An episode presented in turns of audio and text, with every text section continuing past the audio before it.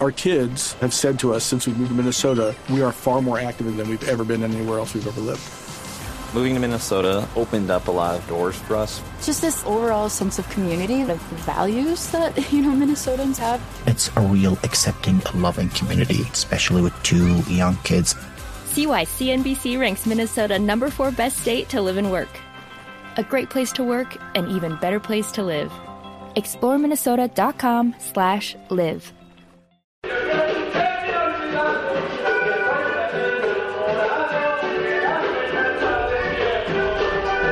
De la mañana, un minuto. La voz que ustedes escuchan cantando un alegre vallenato es del polémico contratista Emilio Tapia, procesado por el carrusel de contratos en Bogotá, en un video revelado por la revista Semana, en donde queda en evidencia la permisividad con la que cuenta, a pesar de estar encarcelado en un pabellón de alta seguridad de la cárcel La Picota en Bogotá.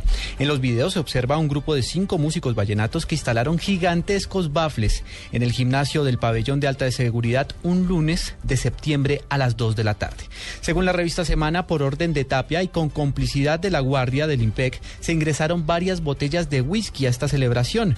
La publicación también revela que en la improvisada parranda al interior de la cárcel La Picota estaban Reginaldo Bray, condenado por el célebre desfalco al Ministerio de Transporte en el escándalo de Dragacol, también alias Antonio Oelbeneco, un venezolano procesado por narcotráfico, así como los paramilitares José, José Helves Albarracín, uno de los hombres más cercanos al extraditado Jorge 40, Juan Monsalve, paramilitar y uno de los testigos clave del senador Iván Cepeda contra Álvaro Uribe Vélez, y Francisco Taborda, alias Nike Onay.